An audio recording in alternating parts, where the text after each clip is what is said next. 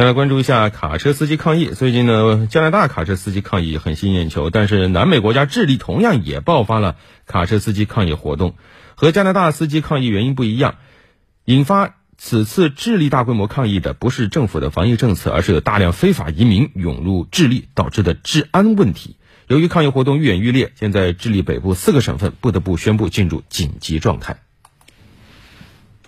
当地时间十四号，智利北部阿里卡、帕里纳科塔、埃尔塔马鲁加尔和洛阿四个边境省份因当地发生的卡车司机抗议活动，进入为期十五天的紧急状态。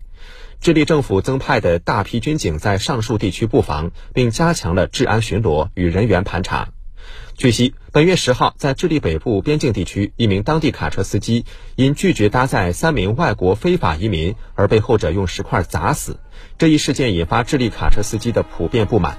智利十七个全国性运输行业从业者工会发起大规模抗议和罢工行动，设置路障，阻断连通智利南北的主要公路。一些港口和机场因断路而被迫关闭。抗议司机要求政府严惩凶手，赔偿受害者家属，并尽快解决当地治安问题。智利政府于十二号宣布，将与相关工会组织展开谈判。新冠肺炎疫情爆发以来，拉美国家的经济遭到严重冲击，受此影响，拉美地区非法移民问题日趋严重。去年以来，从北部邻国涌入智利的非法移民规模不断增大，给当地造成严重的治安问题。智利新的移民法于本月十二号正式生效。智利政府表示，新移民法赋予移民部门更大的权利，可以驱逐持有假证件或逃避移民管制的外国人。十三号，智利移民部门遣返了来自玻利维亚的六十名非法移民。